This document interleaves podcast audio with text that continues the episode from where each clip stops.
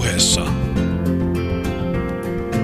Keskiviikkoisin kello yksi. Katariina Souri.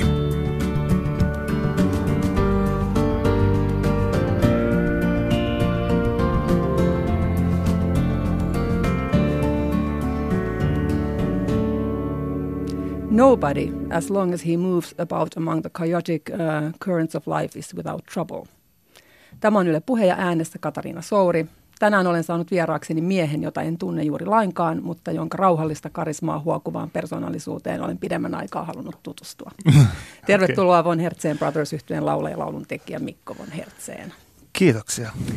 Mun täytyy nyt hörheillä tähän alkuun aika pahasti heti, mm-hmm. koska eilen mä rupesin tekemään tota, tätä käsikirjoitusrunkoa ja sitten mä hain tyypillisen tapaani äh, Jungilta jonkin sitaatin, mikä mä ajattelin, mm. että voisi sopia suhun. Ja, ja kun sä vaikutat tuommoiselta hyvin tasapainoiselta ihmiseltä, että sä oot ehkä oman elämäsi kanssa jotenkin niin seesteisessä tilassa, niin sitten valitsin tämän. Ja sen jälkeen mä rupesin sitten oikeastaan, no eilen vähän kuuntelin, mä oon kuunnellut paljon teidän musiikkia muutaman aiemman, no varmaan keskimmäiset levyt, mä oon kuunnellut cd ihan naarmuille, mutta tätä uusinta mä en ole ehtinyt kuunnella ja sitten mä rupesin sitä eilen kuuntelin ja tänään tämä New Day Rising-albumi. Ja vähän päästä mietin, että okei, että ihan selkeästi se erottuu yksi biisi, mikä on niin kuin mun mielestä ehdottomasti paras. Mä katson, mikä sen nimi on, Trouble. Hmm. Ja tietysti se oli nyt tässä sitaatissa tämä viimeinen hmm. sana, tämä trouble. Sitten mä katsoin, teillä oli tämmöinen niin kuin musiikki tai tehty sanotukseen video, missä on nämä kotkat lentää ja siellä on ketjut ja, ja siinä niin kuin se teemaan jotenkin liittyy saalistamiseen ja että joku sitä ihmistä jahtaa ja saalistaa ja tota, uhkaa ja aiheuttaa sitä ongelmaa, niin sitten mä tietysti mietin jungilaisittain, että se on niin kuin persoonan varjo. Mm. Eli se on sen ihmisen tiedostamaton puoli, että siinä on ne kaksi kotkaa. Siinä on se ihmisen tiedosto, tiedostettu minä ja sitten tiedostamaton ja se, mitä me ei tunnisteta itsessämme, on se meidän pahin uhka.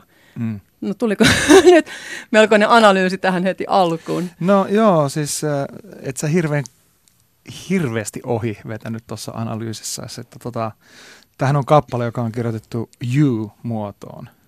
Eli siinä puhutaan omasta egosta niin kuin you-muodossa. Mm. Että mä oon yrittänyt olla ovela ja kirjoittanut sen siihen, siihen muotoon, että se voisi myöskin olla tällaisen niin kuin vähemmän hyvän parisuhteen Mä tai vähemmän hyvästä parisuhteesta kertova kappale, koska meidän tuottaja vähän niin kuin vaati, mm. että jotta ihmiset pystyisivät samaistumaan tähän meidän musaan, niin pitää käyttää enemmän me ja you muotoja.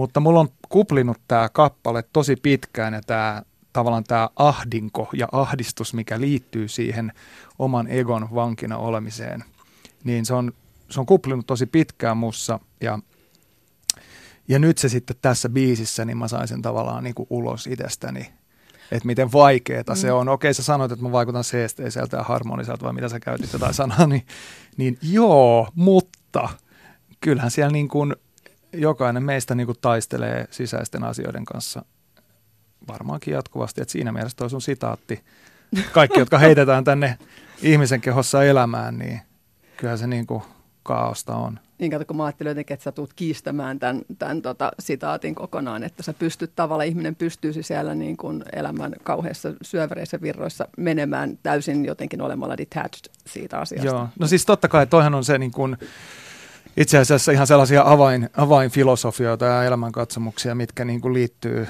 tällaiseen termiin kuin witnessing consciousness. Mm. Sakshi Bhava käytetään nimitystä tuolla Itämaissa siitä. Eli asioita, jotka tapahtuu elämässä, niin yritetään luodata ja katsoa vähän sivusta käsin, ettei emotionaalisesti niin kuin itse jouduta sen asian myllerryksen niin kuin runtelemaksi, vaan koska faktaa on se, että, että kaikki me kohdataan hyvinkin yllättäviä tilanteita elämissämme, jotka on aika usein saattaa olla sellaisia jopa traumatisoivia. Niin jos pystyy pitämään tämän witnessing consciousnessin, eli tällaisen pienen niin kuin hajuraun siihen, mitä itselle tapahtuu, niin, niin semmoinen tietynlainen balanssi säilyy paremmin. Eli sunkaan mielestä ei ryvettymistä pidä välttää? Ei missään tapauksessa. Sehän on niin kuin osa elämää, mutta, mutta se millä tavalla kaikkeen asennoituu, niin se on, se on mun mielestä se avain. Hmm. Nämä hämmentävät yhteensattumat merkitykselliset jatkui tänä aamuna, koska sitten kun mä olin katsonut tämän, tämän tota, sanotus, miksi niitä sanotaan siis? Niin, se on lyriikkavideo. Lyriikkavideo, no Kyllä. Niin joka muuten oli hemmetin hieno. Siis siinä oli ne kotkat, kotkat lenteli. Me ajattelin jotenkin, että ne on korppeja, kun mä oon maalannut itse korppeja. Ja Joo. siinä oli semmoista värimaailmaa, mitä mä oon käyttänyt punaista ja valkoista ja Joo. muuta. Ja siinä oli mieletön, se oli vähän niin kuin kuumaisemaa välillä, semmoista valkoista niin kuin se maa tai alaosa siitä kuvasta. Se oli Joo. hienosti tehty. No, se jäi päälle sieltä, kun, kun se YouTubessa pyörin. Sieltä tulee sen jälkeen ää, tämän albumin nimikko ää, biisissä tehty video.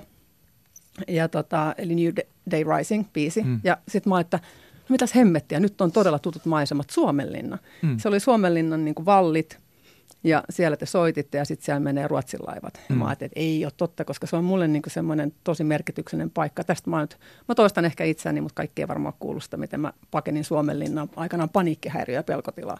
En voi pakko päästä Helsingistä pois. Mä olin koko ajan Helsingissä ja työtin niin vastapäästä kiviseinään. Mulla oli tosi mm. pahoja niin paniikkihäiriökohtauksia ja mm. Mä ajattelin, että mä lähden Suomenlinnaan ja mm. vuokrasin talon sieltä, mikä on hullu lähteä jonnekin, mistä et pääse edes pois.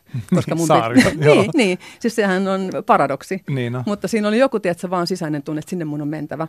Ja, ja pakko päästä hemmettiin tästä kaupungista ja siellä mä kulin niitä, niitä valleja koirien kanssa aina aamulla ja illalla ja just, että, että näkee horisontin ja näkee auringon nousut ja laskut ja sitten ne mielettömät Ruotsin laivat, kun ne yhtäkkiä, tiedätkö, se valoseinämä, kun se tuli siitä niin kuin, niin kuin, ää, esiin sieltä talon takaa ja mulla oli sellainen mieletön lasiterassi ja mä olin yksin siellä talvella ja oli pimeätä, niin se oli niin kuin ihan absurdia, että ihmiset siellä laivalla pailaamassa Kyllä. ja mä istun yksin. Ja, Kyllä. ja se paniikkihäiriö jäi sinne. Hienoa. Mutta sitten mä tietysti... Ruotsin laivalle vai? se jäi sinne Suomenlinnaan. Mutta tota, niin sitten mä rupesin katsoa, että hetkinen, että, että mä etin niin kuin ihan tekstin siitä. Mä en tiedä, onko nämä sun tekstejä kaikki.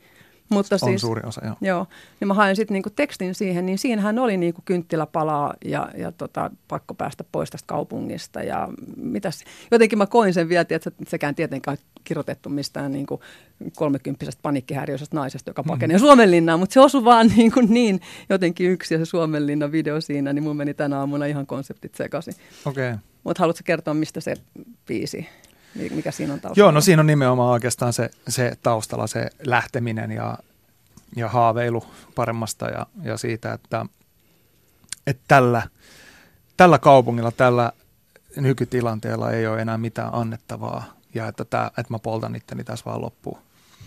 Ja sehän on tavallaan, se kertoo, sillä, se on sillä tavalla oma elämän kerrallinen, että ennen kuin mä muutin Intiaan, niin mulla oli todella vahvasti sellainen fiilis, että täällä länsimaissa ei ole niin mitään, mikä voisi enää pitää, pidätellä mua. Että tämä, on niin kuin, tämä on niin nähty tämä skene. Ja tota, Eli se ei ollut sinällään Helsinki, mistä sä kirjoitit, ei, vaan ei, se oli vaan niin kuin, joo, tuntui niin tyhjältä ja karulta ja karkealta.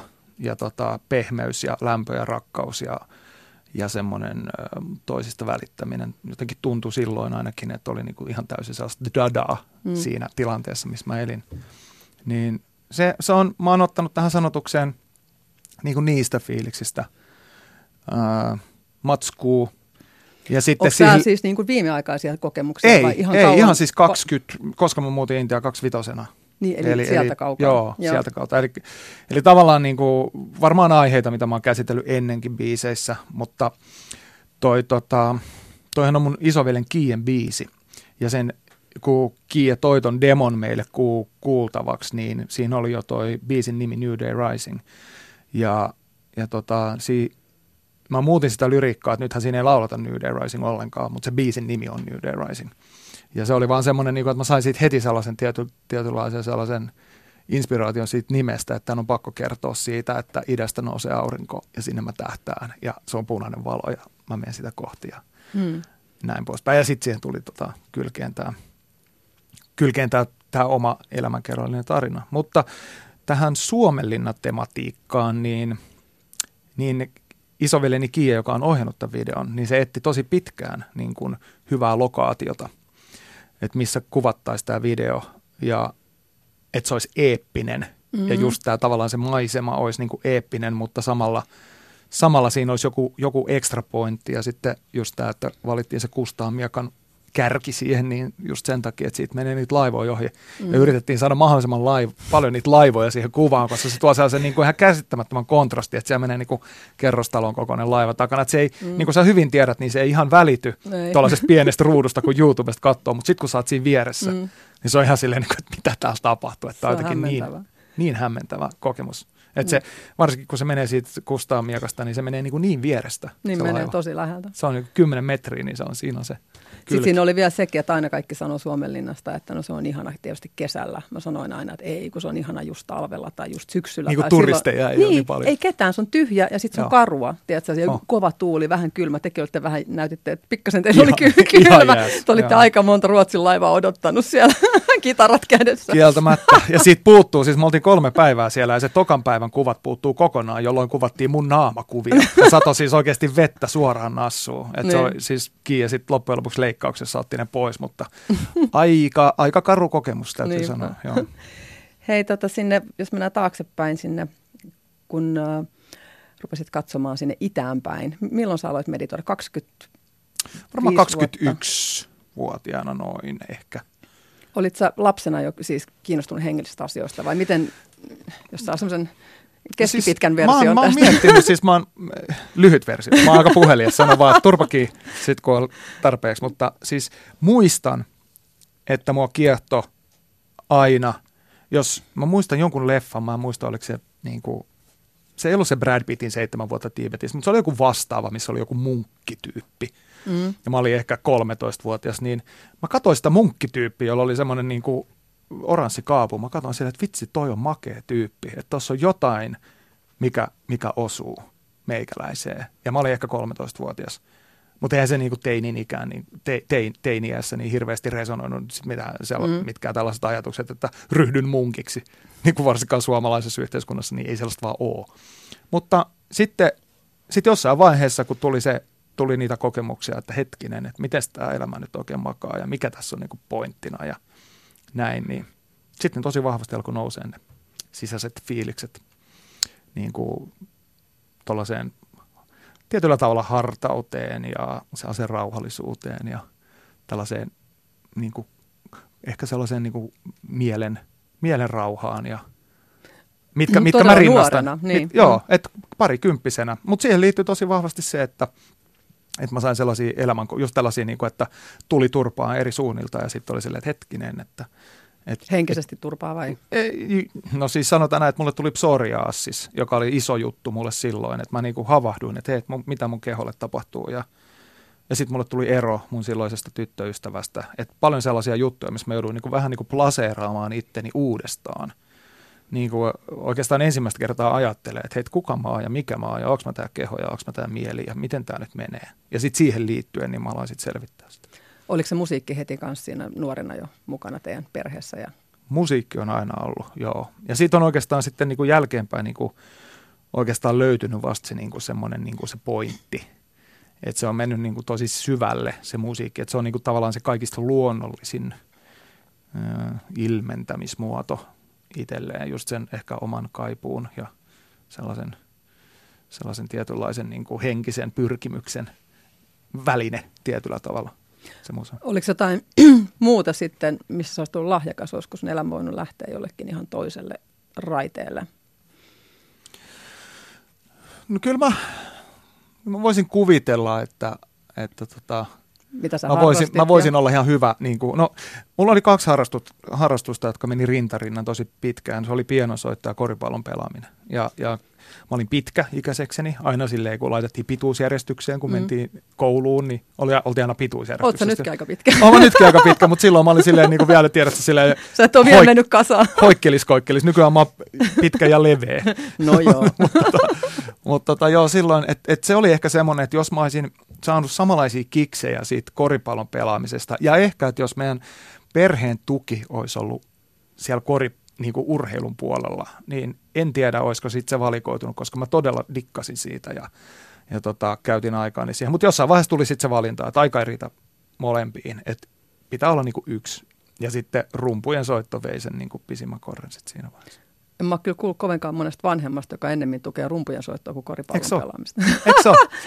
Se on, se on ihan kummallista. Oliko siihen aikaan siis, ihan mahdoton ajatella, että koripalloa pelaamalla voisi elää? Siis eikö silloin ollut jo kuitenkin mahdollisuus? Joo, niin kuin- mutta siis eihän faija ikinä ajatellut, että musiikilla voisi elää. Se nyt on vielä absurdimpi ajatus kuin joku Mutta ne tuki sitä, sitä musi- muusikon Ne, joo, koska se on ollut niille niin, kuin niin tärkeä aspekti niiden omassa niin kuin parisuhteessa ja elämässä. Et ne on laulannut kuorossa, kimpassa niin kuin pienestä pitäen ja niin kuin, tavallaan faija ruven, ruvennut liehitteleen äitiä. Kun äiti on ollut 15-vuotias, niin faija on bändinsä tiedät sä, treenannut niiden mun mutsin lapsuuden kodin autotallis. Ihan garage.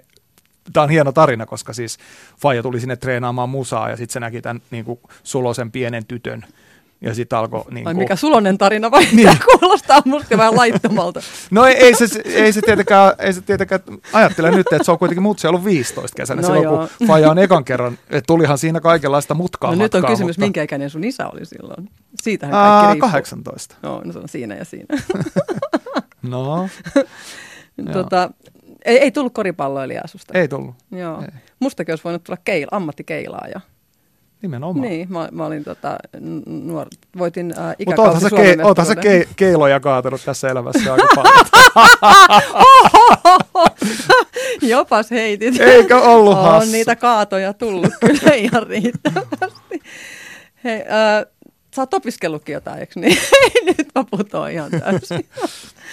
niin, Joo, siis, mä, mä menin siis, tota, mulla oli, mulla oli semmoinen harrastusta. Itse asiassa mä hakeuduin jo Sibeliuslukio aikana töihin ravintoloihin, eli tiskaamaan. Mä olin tiskaajana vaakunassa tuossa keskellä Helsinkiä ja mulla oli semmoinen, että mä, että mä tota, kun muut oli juhlimassa, niin mä olin aina yökerhossa tiskaamassa niin kuin neljä asti, putsaamassa muiden yrjöjä ja muita sieltä. Niin kuin, se oli silloin Skybar nimellä se vaakunan Mm. yläkerta. Mä, varmaan muist- muistat. Joo, muistan. Samaa ikäpolvea. niin, niin tota, ää, mä olin siellä duunissa ja sitten kaiken rahan mä käytin matkustamiseen. Mä oon aina ollut silleen, että pitää päästä matkustaa ja pitää päästä nä- näkee maailmaa ja näin poispäin.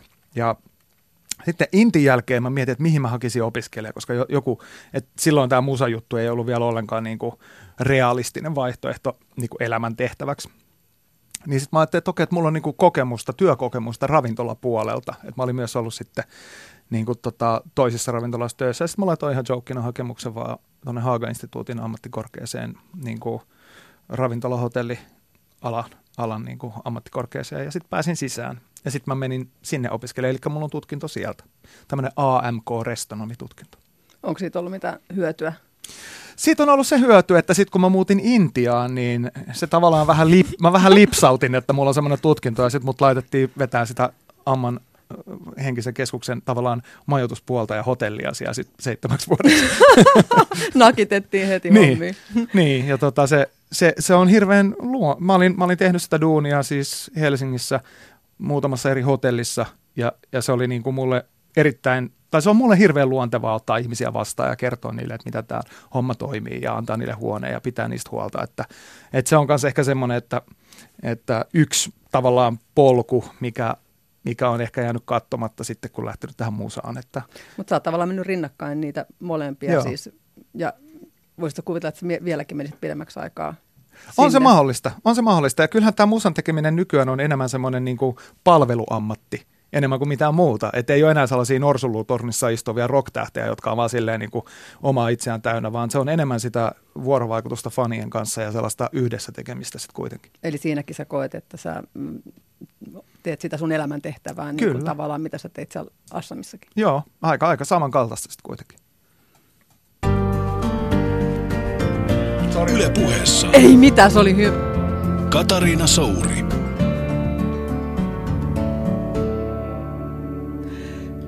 Kuuntelet Yle Puhetta ja Katariina Souria vieraanani studiossa meditoiva muusikko Mikko von Hertzeen. Puhutaan vielä tuosta jookasta ja meditaatiosta. Ihmistähän niin sekoilee näiden termien kanssa aika paljon. Mm. E, Ylipäätään ihmisillä on monenlaisia käsityksiä, mit, mitä jookaa ja joillekin se on niin kuin hyvin fyysistä ja joillekin henkistä. Ja Mm.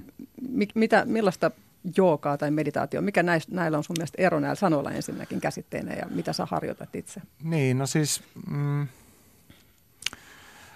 Täällä länsimaassa tuntuu siltä, että jooga niin kuin nähdään itse tarkoituksena, kun taas sitten niin kuin mihin se alun perin on tähdännyt tuolla ö, Intiassa, missä joogasutrat on tavallaan Patanjali joskus kirjoittanut ja niin poispäin, niin, niin sehän tähtää siihen, että saadaan keho, valmistetaan keho meditaatiota varten. Mm. Eli, eli tavallaan se jooga, joka sanana tarkoittaa union, se on käännetty englanniksi sanaksi union, eli yhteys tai tämmöinen niin kuin kokonaisvaltainen tietynlainen y- yhteys, niin, tota, niin se on ehkä pikkasen ollut kateissa niin kuin tässä käsityksessä, mikä meillä on joukosta, mikä liittyy just enemmän siihen, että taipuuko jalka korvan taakse vai ei. Mm. Öö, mun oma näkemys siitä on se, että, että tota, tai on aina ollut itse asiassa ihan sama, että se jooga vie meitä siihen suuntaan, että se hiljentää mielen, koska siis hyvin paljon joogassa käytetään mieltä niin kuin löytämään tasapainon. Siis ihan, että et otetaan joku fyysisesti vaikea asento, joka ei pysy, ellei sun mieli ole täysin keskittynyt siihen. Ja sitten jos mieli on täysin keskittynyt mm. johonkin, niin ne muut asiat, mitkä aiheuttaa sen mielen turbulenssia, niin ne katoaa pikkuhiljaa. Ja se on se tavallaan, se on, se on niin mal, valmistava harjoitus siihen, että pääsee niin kuin tavallaan menemään syvällä itsessään. Eli se metodi, mitä sä käytät, niin siis si, sä oot jossain erikoisessa asennossa ja sitten, mitä, mua kiinnostaa se ihan konkre, konkreettia, koska mä oon sen verran siis, mä oon saatsa joka niin kun itse kokeillut useampaan kertaan ja, ja tota, si, koin monen, paljon positiivisia asioita siihen liittyen ja siinä niin kuin sakrojen puhdistamista. Mm. Teet sä sitä, onko se kundalinin nostatusta? No kun mä en oikein ole ikinä keskittynyt tohon, että okei, mulla on sellaisia meditaatiotekniikoita, jotka niin kuin, jossa visualisoidaan sakroja ja niitä niin kuin valoja eri puolille kehoa ja niin poispäin. Mutta mä itse on enemmän ehkä sellainen ö, joogi, jos mun nyt enää joogiksi voi kutsua, kun mä oon tämmöinen rokkari nykyään, mutta pahellistunut niin, vai? Niin, niin, tota, Rivoja vitsejäkin heittelen. niin, niin tota, mä itse näen sen ehkä enemmän sellaisena, että, että tota, tämä puhdistuminen, esimerkiksi just chakrojen ja muiden, niin se vähän niin kuin tulee sit sitä myötä, että sä rupeat saamaan otetta sun mielestä. Et nythän on tilanne se niin kuin useimmilla meistä, että semmoinen vähän niin kuin, että häntä heiluttaa koiraa tyyppinen. Mm. Eli jos mieli saa jonkun päähänpistoksen, niin yhtäkkiä me tehdään just se. Mm. Että lähdetään tohon suuntaan tai tohon suuntaan ja, ja ollaan tätä mieltä tai tota mieltä. Mutta sitten, että jos meillä on yhtään kontrollia omaan mieleen, niin sitten me niin kuin tietyllä tavalla saadaan se homma kontrolliin. Ja sen on pakko olla sen oman kehon ja sen mielen kontrollissa ennen kuin sellaiset ää, kanavat sisällä aukeaa. Mm. Tämä on niin kuin ihan semmoinen tavallaan tuon itämaisen filosofian ja joogan perusteiden ihan semmoinen niin ydinajatus, että, että se tietynlainen siellä käytetään hirveästi tällaisia shusumna-kanavia ja nadi-kanavia, jotka aukeaa mm. sit siinä kohtaa, kun, kun niin kuin mieli niin kuin pystyy rauhoittuun ja, ja saa sen, niin kuin, kokee sen yhteyden omaan itteensä. Mutta, mutta sitä ei saavuta, ellei sitä mieltä saa rauhoitettua. Ja se mielen rauhoittaminen on tavallaan se ensimmäinen. Tai ensimmäinen. Mm. harjoitatko mitään sellaista niin kuin negatiivisuuksien puhdistamista tai poistamista? Tai? Kyllä harjoitan ja sitten toi on tosi tärkeä, mistä me puhuttiin just tuossa alussa, on tämä, että tämä sakshibhava, tämä niin kuin witnessing consciousness. Eli kun sä huomaat, että nyt, nyt joku negatiivisuus nousee itsessään, mm. on se sitten kateus tai viha tai joku seksuaalinen halu tai mikä tahansa, niin, niin sä pystyt niin kuin heti asettuu silleen, niin kuin, että hei, mistä toi kumpuaa, onko toi tarpeellinen tässä hetkessä, niin kuin kannattaako mun lähteä tuohon niin kuin full on emotionaalisesti mukaan, vai kannattaako mun katsoa, että hei, toi nyt oli tuommoinen juttu, se tulee tai se, se menee kohta ohi. Mm. Et niin kuin, sehän on just sitä mielen kontrolloimista. Mm. Siinä Saatsa-joukassa se, mikä siinä oli musta aivan ihanaa, paitsi että tietysti se oli hyvin rauhoittavaa, mutta ne ihmiset siellä oli, siellä oli aivan mieletön se kollektiivi ja, ja mm. se jengi. Ja, mutta jotenkin mulla oli vähän vaikeuksia sen kuruajatuksen kanssa, siis silleen, että, että siinä on tämmöinen Shimatachi Nirvala Devi, Joo. Jota, jonka en Henkko tavannut, mutta oltiin kerran Italiassakin, missä oli tämmöinen puja. Ja mä olin jotenkin, siis niin kauan kun me oltiin sen oman jengin kanssa ja meditoitiin ja muuta, niin se oli kaikki niin kuin tosi ihanaa. Mutta sitten mä jotenkin siinä kohti, kun siihen tulee se kuru niin kuin selkeämmin Ramille, niin se jotenkin mä niin kuin yhtäkkiä olin ihan ulkona siitä koko juuta. Mun piti lähteä itse niin kuin kävelemään jonnekin, se oli Pohjois-Italiassa, mä lähdin yksinään kävelemään jonnekin luontoon, ja muistan, kun se oli tuli kärpäsiä, mä kirjoitin kirjankin vähän siihen sivuten, mutta niin sitten mä niin koin, että no nyt mä olisin yhteydessä taas. Mutta mä olin sieltä, että kun oli paljon ihmisiä, se kuru on siellä ja muuta, mm. niin mä olin aivan ulkona. Mä en tuntenut mitään. Mä olin jotenkin aivan silleen, niin kuin, että mä, mm. mä en saanut mitään yhteyttä kehenkään ihmiseen siellä. Et se oli tosi niin kuin hurja kokemus jotenkin. Ja sitten kun jotain buddhalaista meditaatioa mä sitäkin kokeilun, niin mä, mä koin niin kuin masennusta jotenkin, tiedätkö? Siis tiedätkö, vääränlaista tyhjyyttä, semmoista mm-hmm. niin kuin sit, kun jotenkin sitä käsittelee sitä minän illuusio ja muuta, niin mua rupesi masentaa ihan hirveästi. Joo. Joo, toi guru-ajattelu on niin kuin länsimaissa ihan tosi vieras, Et koska tähän perustuu – kaikki perustuu jotenkin täällä siihen, että minä, minä, minä ja minä itse ratkaisin ja minusta itsestä löytyy nämä asiat ja, ja tota, ei ole Jumalaa ja on vaan tämä, mitä me nähdään ja näin poispäin, niin tota, tuommoinen guru-asetelma on todella, todella niin kuin vaikea tosi monelle. Kun taas sitten tuolla idässä, niin se on tavallaan, se tulee ihan äidin maidosta. Eli siellä on ihan erilainen respekti opettajia kohtaan tai omia vanhempia kohtaan – tai sitten näitä henkisiä opettajia kohtaan, jotka niin kuin on, on niin kuin osa sitä yhteiskuntaa ja semmoinen tavallaan semmoinen luotettava taho hmm. ihmisten elämässä. Ja tota, mulla on itselläni ollut semmoinen, äh, hiittää, mulla on semmoinen historia itselläni, että, että silloin parikymppisenä, kun mä rupesin näitä asioita niin kuin itselleni jotenkin selventämään – niin mä aika pian, olisiko pari-kolme vuotta, kun mä olin just tehnyt buddhalaisia meditaatioita ja lukenut kaiken, mitä kirjastosta löytyi buddhalaisuudesta, hindulaisuudesta, taolaisuudesta, niin kuin ortodoksi kristinuskosta, niin mulle tuli itse, itse itselleni semmoinen fiilis, että okei, mä tarviin jonkun mestarin, joka on jo siellä, joka pystyy sanoa mulle, että nyt teet tätä ja nyt teet tätä. Eli mulla oli ihan semmoinen sisäinen tarve, että tarvitsen mestarin, tarvitsen gurun. Ja, ja tota, sitten sitä kautta mä lähdin hakemaan sitä ihan tietoisesti, että mä kävin katsoa monia eri vaihtoehtoja ja muita ja sitten oikeastaan sitten vasta kun mä tapasin Amman, niin, niin kuin hommat loksahti, että tässä on nyt, mä oon lukenut viisi vuotta näistä asioista ja nyt mä ensimmäistä kertaa niin kuin tapaan ihmisen, joka oikeasti ilmentää kaikkia näitä asioita elämässään. Ja, ja se oli mulle ihan semmoinen niin käänteen tekevä. Mutta jos ihmisellä on niin noin vahva tarve hakea jotain, öö, niin eikö yleensä sitä ajatellaan silleen, vielä kun sä oot luova ihminen ja teet musiikkia ja et, ensimmäinen oletus on se, että okei, että siellä on joku tosi paha särö jossain lapsuudessa. Siellä on niinku, mm. niinku joku vaurio, minkä takia ihminen paikkaa ja hakee jotain korjausta, mutta oliko, onko sun lapsuudessa ollut mitään? Ei, ei, ei todellakaan. Siis mulla on, olen aina ollut sitä mieltä, että meillä on ollut todella onnellinen lapsuus. Et tokihan sieltä on ehkä puuttunut tämmöinen henkinen aspekti, mikä sitten taas on niin kuin syntynyt ihan siitä mun omasta karmasta itselleni jossain vaiheessa sellainen niin kuin halu tajuta asioita ja ratio, jopa rationaalisesti selittää itselleni, että mitä, mitä tämä elämä oikein on. Ja, ja tota, se on taas sitten semmoinen, mitä ei ehkä muilla meidän perheenjäsenillä niin vahvasti ole tullut. Et mä itse koen sen sellaiseksi niin kuin karmalliseksi asiaksi, joka vaan niin kuin tietyssä mm. hetkessä tapahtuu ja, ja tota, tokihan siihen liittyy varmasti aina, niin kuin tosi useinhan nämä asiat menee silleen, että tulee joku pie, tulee kriisi, jossa niin kuin joutuu minäkuvansa vetää uusiksi. Silleen, niin kuin, että en mä ole toi tyyppi, miksi mä oon, lu, miksi mä oon mm. itseäni luullut. Että mikä mä sitten oon. Ja sitten siihen liittyen niin rupeaa hakemaan selityksiä ja, ja niin kuin, niin kuin Junkit taitaa sanoa, että me, me synnytään jo luontaisesti sellaiseen niin kuin, tavallaan niin kuin henkiseen ajatteluun. Mm. Että ajatellaan, että on jotain suurempaa. Mm, Sitähän koko kyllä, ihmiskunta etsii kyllä, koko ajan, että mikä, mikä se on se suurempi pointti kyllä. tässä kaikessa.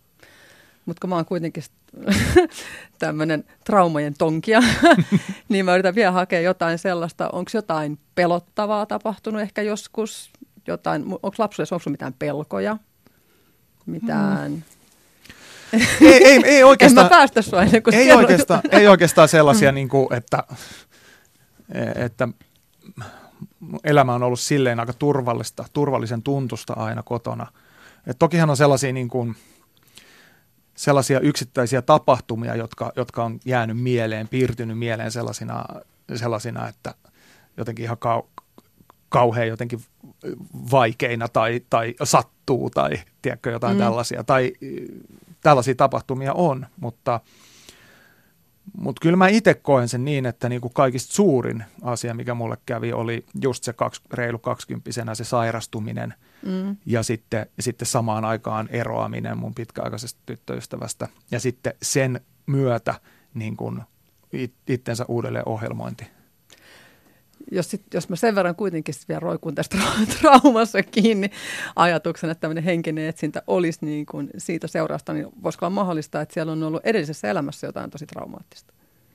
Mikä, tavallaan, mikä ei no, tarkoita sitä, että on. sä yrittäisit nyt sitä enää välttämättä korjata tai parantaa, mutta saisit vaan tullut sit, se olisi tavallaan pidempi jatkumo, niin kuin, niin, että vedetään sen... vaan ne perspektiivi nyt paljon isommaksi. Joo, joo. Siis mä, mä itse olen sitä mieltä, että elämme varmasti monia elämiä ja, ja, ja meidän karmat määrittelee tietyllä tavalla, mihin me synnytään ja minkälaisin, niin kuin, minkälaisin oletusarvoin ja minkälaisin avuin ja minkälaisin tende- tendenssein, että – että ne kaikki liittyy jotenkin mun käsityksen mukaan siihen, että minkälainen karma meillä on edellisistä elämistä. Mutta, Mitäs muuten kun Jungi sanoo näin, että se ihminen ei ole se, mitä hänelle on tapahtunut, vaan se, miksi hän valitsee tulla. Näetkö mitään tämmöistä? Osa vali- totuutta. Kyllä mä, kyllä mä uskon, että sen, että siis eihän ihminen voi valita, jos sä synnyt niin kuin keskiluokkaiseen perheeseen Suomessa tai sitten niin kuin johonkin gettoon mestaan Angolassa, niin sitä sä et vaan pysty valita. Mutta sitten se, se tavallaan, että – eikä myöskään kukaan ei voi valita, että koska se karma tapahtuu, hyvä, mm. hyvä karma, huono karma. Mutta se, millä tavalla suhtautuu asioihin, niin se on se, minkä pystyy valitsemaan, kyllä. Uskotko muuten sen, että sä oot valinnut sun vanhemmat? En mä tiedä, mutta jos mä oon, niin hyvin, hyvin on valinnut. Yle puheessa. Katariina Souri. Tämä on Yle Puhe. Minä olen Katariina Souri ja kanssani keskustelemassa muusikko, lauluntekijä Mikko von Hertzeen. Siirrytään uniin. Nukut sä yleensä hyvin? Eh. Etkö? mä nukun huonosti. Mä tota, varsinkin tällaisena aikana, kun on ihan superkiire ja keikkoja ja niin kuin meilejä ja säätöä ja päätöksiä ja kaikkea, niin mä nukun super huonosti. Mä, mulla on siis ihan selkeästi unettomuutta. Mä voin sen näin paljastaa. Hmm. Että mä oon Nyt se rupeaa, kärsin unettomuudesta. se rupeaa rapiseen, se kato se mun kuva siitä. Niin, niin mutta se on, se, on, se on sitä mun vastuunkantajuutta ja sellaista, tiedätkö, että, että ei Sä halua huolehdit. epäonnistua. Mä oon hirveän huolehtivainen, mä oon semmoinen vastuunkanta. Mä haluan, että mä en mokaa tätä niin, että muille, käy, muille käy huonosti. Tai että me ei saavuteta jotain asioita, mitkä meidän pitäisi saavuttaa, jos mä olisin skarpisti siellä, missä pitääkin tähän kellon aikaan aamulla. Mä oon semmoinen – semmoinen perusluonteeltani semmoinen öö, vähän vakavamielinen vastuunkantaja sitten kuitenkin. Että vaikka mä saatan antaa tällaisen lepposan ja harmonisen hymyilevän kuvan, niin kyllä, mä sit, kyllä mulla on se toinen puoli, joka on hirveän, hirveän tota, öö, vastuuntuntoinen. Pätkittäistä vähän pätkittäistä on sitten se uni. No se on. Sanotaan näin, että välillä sitä on. Ja silloinkin, silloinkin kun sitä on, niin on se aika pätki, pätkittäistä. tota, näet sä unia, ehdit sä niissä pätkissä mitään unia nähdä, sitä, että pääsee REM-vaiheeseen ikinä? Kyllä mä näen, kyllä mä näen, joo. Minkä, minkä tyyppisiä? Onko sulla jotain toistuvia unia? Tai? No yleensä ne on kyllä aika positiivisia. Ne liittyy tietenkin päivän tapahtumiin tai johonkin alitajunnasta just niin kuin, niin kuin tosi tavallaan siinä liipaisimella ole, oleviin asioihin.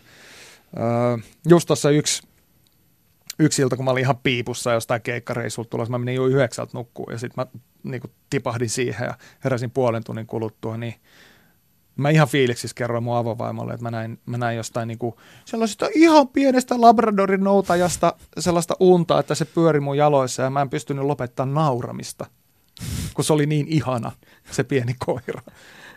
Ja tämä ei liittynyt mihinkään muuhun kuin siihen, että me oltiin tullut me oltiin tultu tota autolla himaa mun avovaimon kanssa ja sitten siinä joku ulkoilitti Labradorin noutajaa ja sitten mun avovaimo sanoi mulle, että vitsi tuo Labradorin nouta on kyllä niin ihana koira. Niin, ja, se ja sitten se jotenkin liittyi siihen ja sitten saman tien tuli se. Joo, tosta mäkään en nyt voi mitään, mitään suurempaa niin niin varmaan tulkita symbolisia näin. tasoja heittää. Onko mitään toistuvia unia?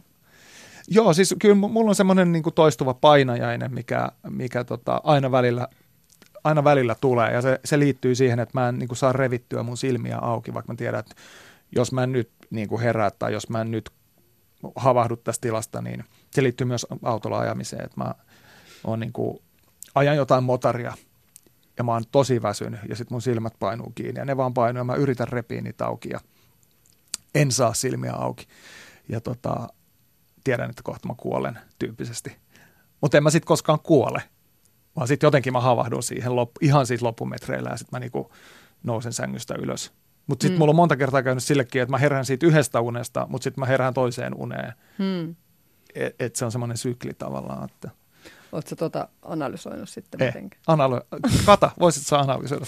no kun se, sähän sen vastauksen jo heitit tuossa niin hetki sitten, eli siitä vastuunkantamisesta ja huolehtimisesta niin sä et tavallaan luota, että, että sä pysyt tiellä ilman jatkuvaa ohjausta ja mieletöntä skarppaamista ja että sun pitäisi okay. niin kuin, jos sä osaat vähän hellittää ja irrottaa. Ja niin sit mä ajan uskot, mettä ja kuolen. uskot, että, hyvä diili. että kyllä sä pysyt tiellä muutenkin, niin saa nukkuakin välillä. Se ratkaisi sun uniongelmatkin, kun sä pystyt. Joo, Joo mutta kyllä siis vaikka, vaikka niin siis siellä Intiassa mä nukuin varmaan niin oikeasti aika hyvin, niin mähän tein siellä sellaista kymmenestä aamulla 12 illalla duunipäivää. Nukuitko siis, paremmin siellä siis? Mä nukuin varmaan vähän paremmin, joo, mutta kyllä mä muistan, että mulla oli sielläkin sellaisia unettomia kausia, kun mulle tulee yhtäkkiä mieleen, että ei vitsi, toi jää tekemättä ja toi jää te- et, et, kyllä mä niinku, se on nimenomaan sellaista tavallaan hetkessä, mm.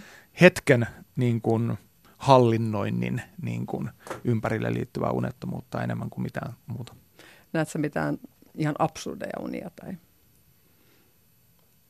jotain sellaista? Tuleeko sieltä tavaraa, mitä sä käyttäisit en, ehkä sun mä... luovassa työskentelyssä, kirjoittamisessa? Kyllä, kyllä mä oon sitäkin tehnyt, että mä oon niin kuin, mulla on ollut sellaisia kausia, ei tämän viime levyn kanssa, mutta ehkä edellisten levyjen kanssa sellaisia, että mä, jos mä mietin tosi, yritän tosi tarkkaan saada jotain niin kuin pointtia johonkin biisiin ja näin poispäin, niin aika usein se tulee unissa. Mm-hmm. Että se ei tule siinä, kun mä työstän ja työstän ja työstän sitä, että ei vitsi, mikä, mit, mikä se on se pointti ja näin.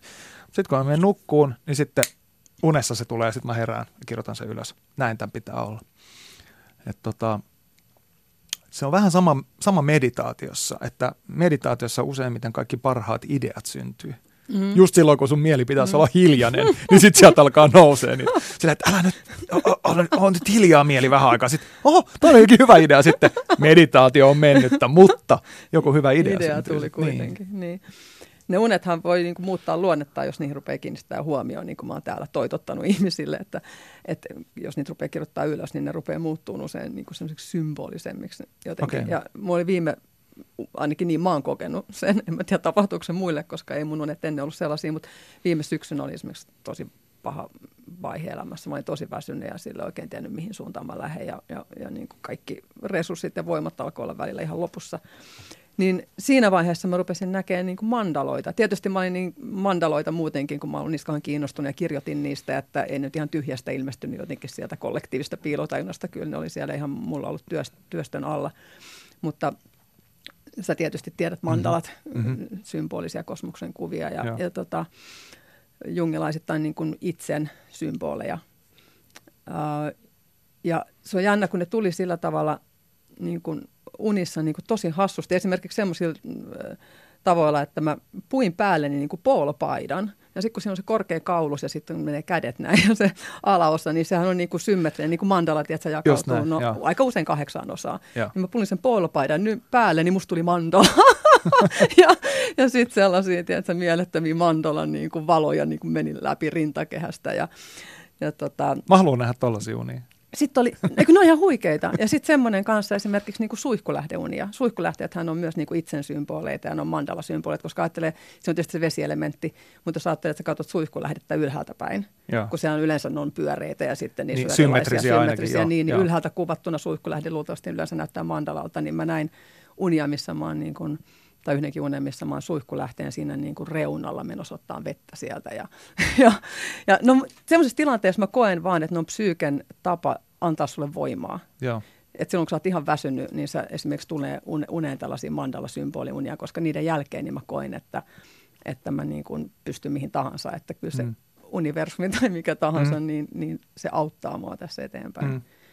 Niin semmoisia unia kun näkee, niin, niin on aika huikeita, mutta en mä niitä nähnyt ennen kuin mä rupesin kirjoittaa unia ylös Joo. ja muistiin. Äh, Onko mandaloilla sulle niin kuin henkilökohtaisesti jotain erityistä merkitystä? Tota, Oletko käyttänyt apua mä, meditaatiossa? Mä oon käyt, itse asiassa mulla on, mä asuin Intiassa sellaisessa niin kuin 12 neliön tai 10 neliön huoneessa yhden suomalaisen toisen jatkan kanssa, yhden Aleksi, mun parhaan kaverin, Intiassa parhaan kaverin kanssa, niin tota, mä maalasin, me maalattiin se huone uusiksi, mä maalasin sellaisen kaksi, mer- kaksi metriä kertaa kaksi metriä sellaisen Sri Jantran seinälle, joka on siis tavallaan Om-symboli Joo. kuvana. Ja tota, just, just mandalana tavallaan, että miten, miten, miten nämä rishit, nämä tietäjät näkee sen, sen tavallaan sen alkuäänen. Ja tämä menee varmaan suurimmalta osalta yli hilseen, mutta on olemassa ihan tällaisia kuvioita, niin kuin Kata just kertoi, jossa niin tavallaan kuvataan eri asioita ää, niin kuin tietoisuuden leijereiltä, mitkä ei ole tätä, niin kuin, tätä karkeata tietoisuutta, mitä me koetaan täällä niin kuin ihmismielessä, vaan niin kuin syvempiä asioita, kausaali, astraali mm. asioita, niin tota, mä tuijottelin sitä siinä pari vuotta siinä seinällä sitä niin kuin mandalaa, itse maalaamaani mandalaa ja tota, edelleen käytän sitä meditaatiossa joskus, että mulla on semmoinen just tästä Sri Yantrasta sellainen, sellainen tota, pieni postikortin omainen niin kuin versio, mihin mä keskityn siihen keskipisteeseen ja sitten se alkaa niin kuin, ottaa sellaista kolmi, kolmiulotteista hahmoa. Mm. Mutta tota, jos uniin palataan, niin mulla on enemmän ollut sellaisia valveunia tai sellaisia visioita, niin kuin, mitkä on liittynyt siihen mun ja Amman suhteeseen.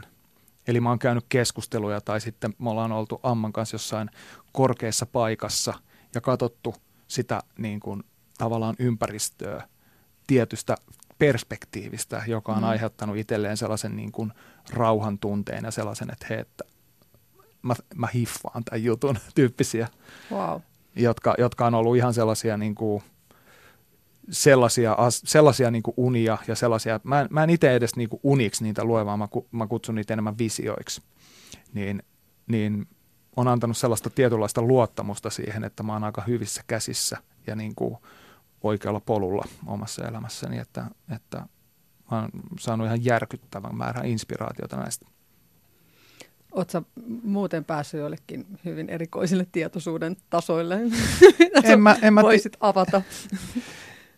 Vai onko se vaan... Siis, tällaisia, siis, siis jos ajatellaan niin kuin, tällaista ykseyden kokemista, koska sehän on tavallaan se, mitä mitä niin kuin varmaan henkisyydessäkin niin kuin esimerkiksi se filosofia, mihin mä nojaan, on tämmöinen advaita-filosofia, ykseyden filosofia, joka, joka perustuu siihen, että niin kuin on olemassa tietoisuuden tila, joka on kaiken läpäisevä ja, ja niin kuin kaikille yhteinen, niin kuin meidän todellinen minä. Ja en mä nyt voi sanoa, että mä olisin niin kuin – valaistunut mitenkään, niin kuin miten ihmiset, jotka niin kuin on kokenut ja kokee sen tietoisuuden tilan niin kuin jatkuvasti elämissään, mutta tietynlaisia pikkusellaisia niin häivähdyksiä ja sellaisia niin kuin, kuin sala, salamoita on niin kuin tässä vuosien varrella kokenut. Että on tavallaan se tietynlainen mm, äh, niin kuin minuus, joka liittyy tähän lihaan ja vereen ja Mikkovon hertseneyteen, mm. niin on vähäksi aikaa siirtynyt syrjään ja on tullut joku tietynlainen ykseyden tunne siihen niin kuin päälle tai sen tavallaan niin kuin voimakkaammaksi. Mutta se on ohimenevää, että sitten sit on taas tullut tämä, että ah, minä olen Mikko von Hertzen ja mm. olen niin kuin tämä tyyppi, jolla on kasvava maha ja vuodet vierii tyyppinen. Eli se, se vaatii niin jatkuvaa harjoitusta. Joo, kyllä se, jos, jos se on se päämäärä elämässä, niin se vaatii, se vaatii jatkuvaa harjoitusta, ihan sellaista tietosta, joka päivästä harjoitusta. Miten sitten, kun te olette keikkamatkoille muuten jossain keikkabussissa, niin onnistuuko se vai miten, tuleeko niitä salamoita enää siellä sitten? Ei, kyllä se, kyllä se totta kai silloin, kun keskittyy johonkin muuhun, keskittyy bändi, bändiliiderin, bändiliiderinä olemiseen tai bänditoimintaan tai keikoilla niin kuin, siitä, että onko kielet vaihdettu kitaraan, niin aika vähän ykseyden kokemusta siinä on. Mutta, mutta tota, sitten se musiikki, niin sehän on mulle se väline, millä mä niin kuin pääsen sinne parhaimmassa tapauksessa. Että sitten kun se musiikki tulee osaksi omaa itseensä, niin se on se, on se kokemus. Ja se on mulle kaikista luonteenomaisia. Yle puheessa Katariina Souri. Mennään ohjelman viimeiseen osioon. Yle Puheen studiossa vielä hetken aikaa Katariina Souri vieraanaan Von Hertzen Brothers yhtyeen keulamies frontman Mikko Von Hertzen. Eikö se ihana sanoa toi frontman? Oh, Tunnet, front. tunnet sä itsesi frontmaniksi usein? No se on yksi rooli joo, mikä mulle on tullut tässä. Et vaikka me ollaan kolme veljestä hyvinkin demokraattinen yhteisö ja näin poispäin, niin kyllä se, kyllä se frontman, niin kuin tämä on aika kuvaava tämä niin kuin tämänhetkinen keikka-asetelma, että muilla on mustat vaatteet ja mulla on valkoinen puku tyyppinen. Et en mä tiedä, se, se liittyy siihen, että, että näin tätä markkinoidaan tätä hommaa. Niin, sille on joskus alistuttava. Näin on. Tutuksi tulee tavan mukaan viimeinen sana annetaan tässä ohjelmassa eläimille, jos näin voi sanoa, kun ei eläimet tietenkään puhu, mutta onko sulla syvä yhteys eläimiin? Puhuuko ne sulle tai puhuttelevatko sua millä tavalla? Kyllä mulla on, joo. Mä, joku viisas on joskus sanonut että jotenkin, jotenkin näin, että, että tota, mitä enemmän tunnen ihmisiä, sitä enemmän rakastan eläimiä tyyppisesti. Niin. Mutta tota, joo, eläimissä on se kiehtova, kiehtova puoli tai kiehto, kiehtovuus eläimissä on se, että ne, ne ei yritä olla mitään. Niiltä puuttuu kaikenlainen pyrkyryys ja tietynlainen ego. Että totta kai ne nahistelee keskinään reviireistä ja naaraista tai miehistä tai uroista tai miten se nyt on, mutta semmoinen tietynlainen ego puuttuu. Ja ää, se on kiehtovaa. Ja sitten kohtaamiset eläin, eläinten kanssa, semmoinen tietynlainen, tietynlainen niin kuin aaltopituuden saavuttaminen niiden kanssa on aika, niin kuin varmaan itsekin tiedät, niin siinä on Hmm. jotain sellaista, mitä, mitä ei saa, niin kuin, kun taaplaa menemään muiden ihmisten kanssa. Onko sulla lemmikkieläintä? Oh. Mikä sulla? Kissa, Oi, mikä sen nimi on? nefer, Wow. Onko se siiomilainen? ei, ei. se on norski. Aa. Tota, haet sä millään tavalla kontaktia sitten johonkin metsän eläimiin tai muuta metsäluontoon metsään? Se on nimittäin jotenkin, vaikka itsekin, niin mulla on kaksi Dobermannia ja kaksi maatiaiskissaa ja aina ollut lemmikkieläimiä ja ne on aivan ihania. Mä en pysty jotenkin elämään ilman niitä, musta tuntuu. Hmm. Niin silti se kohtaaminen niin kuin jonkun hirven kanssa metsässä on silti niin kuin ihan erilainen tietysti, kun On. siinä on joku, joku maaginen juttu heti, kun on vapaana eläviä. Kyllä, se on, se on mun mielestä niin kuin juuri näin, että peuran tai hirven tai jossain, niin kuin mä en ole ikinä ahmaan törmännyt, enkä ilvekseen, enkä karhuun, mutta tota, se, että, se, että niin kuin altistuu edes hetkeksi sille, että tajuaa, että hei, tässä maailmassa on jotain muutakin kuin me ihmiset ja että ne elää täällä tässä samassa maassa, missä me eletään niin kuin omaa elämäänsä ja missä nuo vasat nukkuu ja mitä, miten noi syö ja miten ne pysyy hengissä ja niin kuin, että jahtaako niitä koko ajan joku ihminen ja tällaisia ajatuksia herää silloin, kun näkee jonkun tällaisen luontokappaleen ja ajattelee niin kuin sitä silleen, niin kuin, että se on, se, on, se on todella mulle henkilökohtaisesti, kun meillä on tuo Tammisaaressa mökki ja siellä on tosi paljon peuroja ja hirviä Mm. ja muita, niin, niin se, on tosi, se on tosi inspiroivaa, koska siinä hetkessä tavallaan kokee, siinä, siinä tulee vähän tätä ykseyden kokemusta niin kuin luomakunnan kanssa.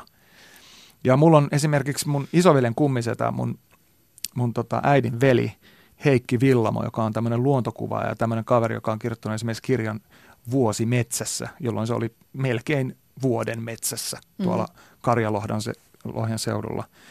Niin kun me puhutaan näistä asioista niin kuin hänen kanssaan, niin hän, hän kanssa niin kuin sanoi, että se, se ykseyden tunne, niin kuin tavallaan se Jumala tai se tietynlainen, niin se on läsnä koko ajan siellä metässä. Mm. Kun se ei välttämättä ole läsnä tässä meidän, niin kuin, tässä meidän materialistisessa yhteiskunnassa tai, tai ihmisten mielissä hirveästi.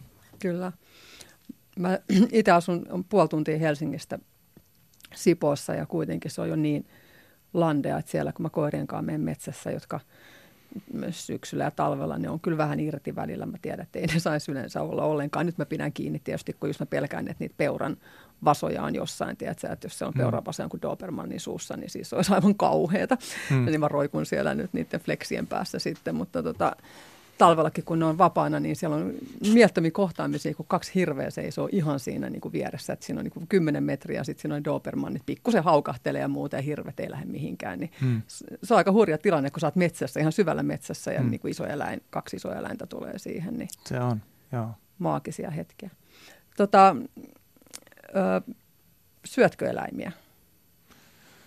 En mä oo syönyt lihaa, niin kun, jos mä nyt oikein muistan, niin 94 tai 95, jompikumpi. Mutta silloin lopetin lihansyönnin ja oikeastaan kalankin syönnin, että, että mä olin, olisiko mä ollut 12 vuotta silleen, että mä en syönyt ollenkaan kalaa enkä lihaa. Nykyään mä syön kalaa kylläkin, mutta harvoin laita himassa enää. Oliko sun peruste mikä siihen, että sä lopetit lihansyönnin? No tota, varmaan niin kuin, se oli varmaan yhdistelmä sellaista, että siitä tulee niin raskas olo. Ja sitten myöskin se, että, että mä olin varmaan just silloin aloittanut Ashtanga joogan niin kuin ihan ekaa kertaa 94 tai jotain. Ja, ja ajattelin, että mä rupean kokeilemaan niin kuin kasvisruokavaliota. Itse asiassa tähän liittyy semmoinen tarina, että mä olin Helsingin keskustassa Erikin kadulla Parilla Espanjola nimisessä ravintolassa hmm. tota, äh, hovimi, hovimestarina tai tällaisena tarjoilijana. Ja sitten sieltä, sieltä sai niinku stadin parasta lihaa. niinku sieltä sai niinku hemmetin hyvää sisäfilettä ja näin poispäin. Mä ryin sitä siellä sitten, tiedät sä, puoli kiloa päivässä.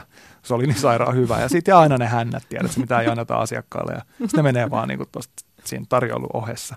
Sitten mä olin jotenkin niin, mulla oli niin raskas olo aina sitten. Niin kuin, mä ajattelin, että ei vitsi, että nyt mä kokeilen kevyempää ruokavalioa.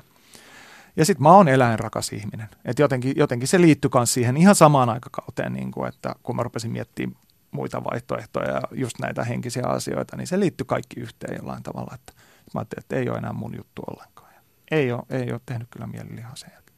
Entä nyt sitten, kun väistämättähän tulee laboratoriossa tehty keinoliha ennen pitkään markkinoille, niin luuletko, että sitä voisit syödä? Ei hirveästi hotsita jostain syystä. Et niin kuin kaikki, kaikki tuommoinen craft-keino-osasto menee jotenkin mulla ihan silleen niin kuin siihen laariin, että maybe later. Niin. Mikä syy oli siihen kalan ottamiseen ruokavalioon takaisin? No siihen oli varmaan se syy, että kun mä tulin Intiasta takaisin, niin mä olin siis todella, todella laihassa kunnossa ja varmaan mun niin kuin ravintoarvot ja veriarvot oli ihan päin helvettiä ja silleen, että mä en, mä en ollut siis kiinnittänyt mitään huomiota mun ruokavalioon siellä ja mä painoin 71 kiloa. Oli ihan siis niin kuin luuranko Miksi silleen teit? No ei mua vaan kiinnostanut yhtään. Mä vedin sitä riisivelliä siellä ja, ja niin kuin askettisesti elin. Ei, ei ollut mitään himoja tai haluja mihinkään suuntaan sen enempää. Mutta jollet sä saa yhtään B12, niin sulla voit olla hermostollisia vaurioita. No mä olisin varmaan voinut sinne delata sille, että jos mä en olisi kiinnittänyt huomata, mutta, mutta sitten jossain vaiheessa niin, niin kuin jotenkin tuli semmoinen olo, että nyt pitää saada proteiiniä. Tuli semmoinen oikein kasvo semmoinen niin kuin sisällä semmoinen, että jostain nyt jotain niin kuin oikeaa ruokaa, missä on vähän jotain niin kuin botne mm. niin sanotusti. Ja sitten kala tuli siihen. Ja ensiksi se oli vaan niin kuin itse kalastettua kalaa, eli sieltä meidän Tammisaaren mökiltä, mitä nyt Faija rykii verkolla ylös sieltä ahventa. Että niin. niin mä söin sitä ja sitten sit niin kuin sen jälkeen niin kuin huomasin, että tämä tekee mulle tosi hyvää nämä kaikki kalaöljyt ja muut, että nyt niin kuin otetaan se niin kuin osaksi tätä. Mm. Koska se oli myöskin tosi hankalaa sitten tehdä tätä duunia, kiertää Suomea ja olla syömättä niin kuin kalaa tai mitään. Pystystä tappaan kalan? Se on haasteellista. Siis mä oon yhden mun kaverin kanssa, yhden lapsuuden kaverin kanssa käynyt kalassa. Käynyt kalassa nyt viime vuosina vähän niin kuin vapaa heittämässä ja – ja kyllä mä mieluummin niin kuin pyydän Anttia tekemään se mun puolesta. Että se on jotenkin, se on jotenkin karu vetää niskat nurin joltain niin. kalalta. Että se vaan on. Mutta kyllä mä sen, kyllä mä sen pystyn tekemään. Mä lausun pari mantraa siinä ja sanon, että moido, seuraavaa elämää, niin. haukilainen.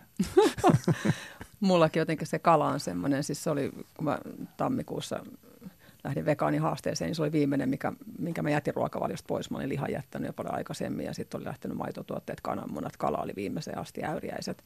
Hmm. Ja se on se, mikä on sitten osittain tullut takaisin nyt kauheata. Mä saan ihan hirveän niin vegaanihyökkäyksen niskaa. Mutta siis jotkuthan niin ajattelee, että no ei se nyt niin kauheata, jos joskus sä ehkä käytät maitotuotteita ja munia, mutta jotkut niin ajattelee, että jos mm. niitä joskus käyttää, siis mä en halua, mulle ei niin tärkeää nimetä itseni vegaaniksi, mutta jotenkin se kala on mulle niin kuin, mä mieluummin olen syömättä maitoa ja munia, mutta joskus, ja sitten se liittyy ehkä mun myös niin kuin lapsen tilanteeseen, joka halusi ehdottomasti olla myös vegaani, ja sitten mä näen, Joo. että se oikeasti on sellainen myslilapsi, joka syö pelkkää, tiedätkö, niin kuin, rupeaa syömään leipää ja puuroa ja, ja pastaa. Joo. Ja mä ajattelin, että tästä ei tule nyt enää mitään, että sen on pakko saada, niin kuin, ja mä näen, että se kala on sille niin kuin tärkeä. Mä suoraan sanottuna pakotin sen siihen. Niin, kyllä se varmaan tuollaiselle kas, kasvavalle. Niin, se on jotain... liian kova muutos, niin, että joku lapsi, joka oppii niin kuin ihan pienestä asti vegaaniksi, niin Joo. ihan varmasti se pärjää siinä ruokavaliolla ja se on tosi hienoa. Mutta 11-vuotias, joka ei ole tottunut syömään niin laajasti, niin meillä on ollut sellaista niin kuin taiteilua tämän kanssa ja hän ei sitten suostu syömään kalaa, jolle minä sitä syön joskus. Okay. Sitten mä niin kuin aina uhrauduin, mutta täytyy sanoa, että nyt kun mä sitä kalaa on välillä syönyt, niin kyllä mun täytyy sanoa, että jotenkin mä koen, että joku mäkin tarttisin sitä ja sit mä oon vaan itsekäs paska ja mun tekee mieli. Mutta kalan mä kuitenkin pystyn itse tappamaan, mutta tässä tämä nyt mun, mun moraalinen ripittäytyminen tästä, mm. tästä aiheesta. Tota, lyhyesti vielä Intiasta, Intiassa, niin miten, miten siellä eläimiä kohdellaan? Onko se tehotuotantokulttuuri siellä myös? Varmaan jossain määrin niin kuin tietyissä paikoissa varmaan jotkut kanalat on ihan hirveätä katsottavaa ja näin poispäin, mutta Äh, siellä meidän asramissa, niin siellä on niin kuin, meillä on oma navetta, missä ne lehmät voi oikein hyvin. Me otetaan sieltä meidän maito. Ja tota, äh, siis mä en ole asiantuntija. Mä voisin kuvitella, että siellä syödään niin paljon kanaa. Mm. Että mä voisin kuvitella, että se on aika, aika karu se sitten se niin kuin kanojen, niin, niin. kanojen tota, äh, kasvattaminen siellä. Mutta toisaalta sitten taas, kun sä kävelet siellä Etelä-Intiassa kadulla, niin siellähän niin kuin kanat juoksee niin kuin silleen sikin sokin. Että se, on, se on tavallaan, niin kuin, että se voi myöskin olla toisin. Se voi myöskin olla silleen, että niitä nyt vaan on joka puolella, koska joka mm. perheellä on ne omat kanat ja niin kuin niin, ne niin. oma lehmä ja, ja yksi vuohi. Tiedätkö, niin. että se on niin. ihan normi juttu, että sulla on niin kuin, vuohi pitää huolen siitä, että se nurtsi syödään ja, mm. näin, et, ja lehmästä saadaan maito ja kanat, kanot saada munat ja näin poispäin. Eikä, eikä vasikoita vieroteta lehmästä heti, kun ne syntyy. Ja... Ei, mä oon ollut itse asiassa todistamassa muutamakin vasikan syntymää siellä Oi. navetassa ja se on kyllä aina yhtä semmoinen pysäyttävä kokemus. Ei kiitos Mikko von Hertzen vierailusta. Täytyy myöntää, että mä oon vuosia vähän sua salaa ihaillut ja ei Aa. se ihailu tähän loppunut. Kiitos. mä en, ollutkaan se, mä en ollutkaan se mulkku. Et ollut. Kiitos sulle ja hauska Intian matka. Kiitos paljon, kiitos.